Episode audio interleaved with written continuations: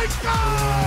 They score! Welcome to God's Playbook with your host, Father Rico Passero. Clock is a 20, 10, 5, touchdown! Touchdown! Let's play ball. Friends, welcome back to God's Playbook. Today we're going to begin our study of the Gospel of St. John. We're going to begin with, of course, chapter 1. Today I'd like to look at verses 1 through 5 and the richness of this passage. We hear in sacred scripture, In the beginning was the Word, and the Word was with God, and the Word was God. All things came into being through him and without him nothing came into being. What came to being through him was life, and this life was the light of the human race. The light shines in the darkness, and the darkness has not overcome it. When you hear the beginning of the Gospel of John, does it trigger a response in you? In the beginning. Where have we heard that before? Hmm. Any guesses?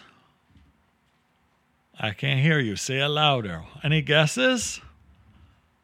That's right. The first book of the Bible, Genesis 1 1. What does it say? In the beginning. So we see in the Gospel of John this close connection between Old and New Testament. This idea that God, who is, who was, and who is to come, forever present, the Creator, the one who has come to save us, the one whose home is in heaven and gives us the gift of free will, the gift of life, and the gift of, most importantly, eternal life. In this connection, it's very clear that the author of the gospel wants to connect the dots for us in showing that throughout human history, the plan of God's salvation for his people has always been in place, right from the beginning, no pun intended. But as the passage continues, in the beginning was the Word. And notice if you see in your Bibles, Word is capitalized. We are speaking here of God, and the Word was with God, and the Word was God. So, again, when you think back to Genesis, this idea of in our image and likeness, we created them. So, it's showing this unity, this relationship of God the Father, Son, and Holy Spirit. One God, three persons. What's important for us to understand here is in the Gospel of John, it is setting up that the person of Jesus Christ, we believe, is truly divine. He is God. It's not a symbol, not a reminder, not a prophet, not a nice guy. Although, yes, is Jesus a nice guy? For sure, he's God. But he's more than a nice guy, is what I'm trying to say. It's important for us to identify that. It's just like on a sports team. You can have a bunch of nice guys, but that doesn't mean it's going to be a winner or it's going to be somebody who's going to be able to sell tickets for fans. This is not just somebody who was popular for a while, who said some nice words in the synagogue once in a while, or healed some sick people, and that was that. We're talking here about the greatest experience and relationship that we will ever come to know, and that is God being with us, this Emmanuel, Jesus who comes down from heaven to earth to redeem, to sanctify, to heal, and to love us. So he is the Word made flesh. He is God, capital G. He is the Word, capital W. He was in the beginning with God. So, again, this helps the early listeners of John's gospel and each of us to understand that Jesus was not just created in the Blessed Virgin Mary's womb. He always was. He just took on human form. He was always present. He's always divine. The human aspect of his very self, totally God and fully human at the same time, is exercised in the time that Jesus, conceived of the Holy Spirit, was in the womb of the Virgin Mary.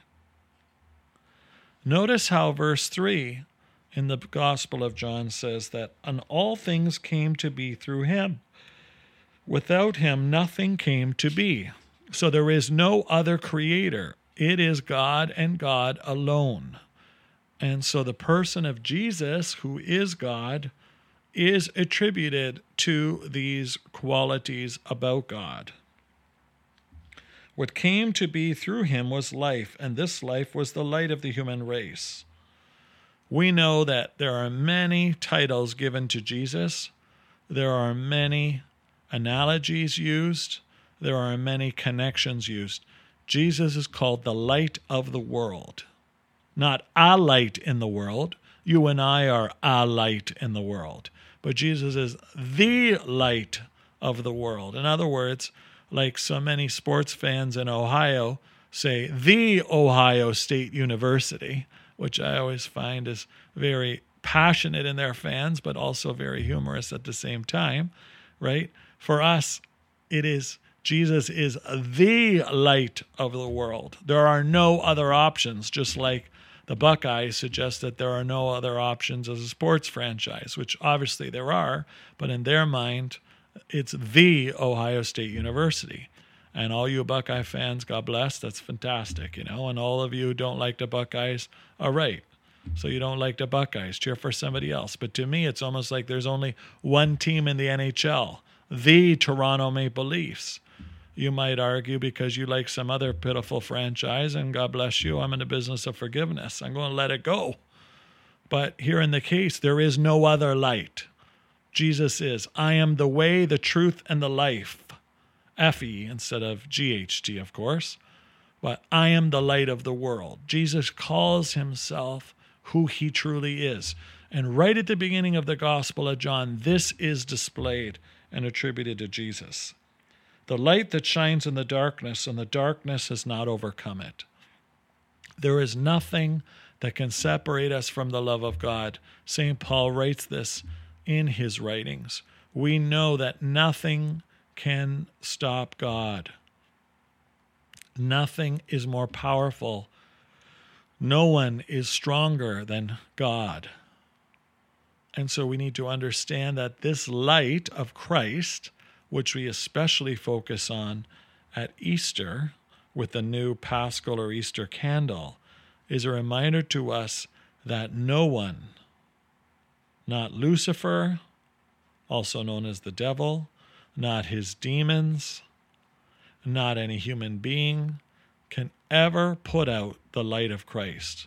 You might think it's dim, you might think it's lower than usual, but it never goes to zero. It is a reminder to us that Jesus is the fulfillment of the scriptures, and that as we study the Gospel of John together, friends, you will see time and time again this is called the Gospel or the Book of Signs. Signs showing us that Jesus is truly God. So, as we unpack the richness of the gospel that lies ahead of us. May each of us strive to make more true in our own hearts, our minds, and as we communicate our faith in God, that indeed Jesus is the Word made flesh, dwelling among us. For God's Playbook friends, I'm Father Rico. God loves you, and so do I. If you like what you hear, please consider supporting us using any of our affiliate links in the description below via Buzzsprout, Ko-Fi, or GoFundMe. Thanks, and God bless.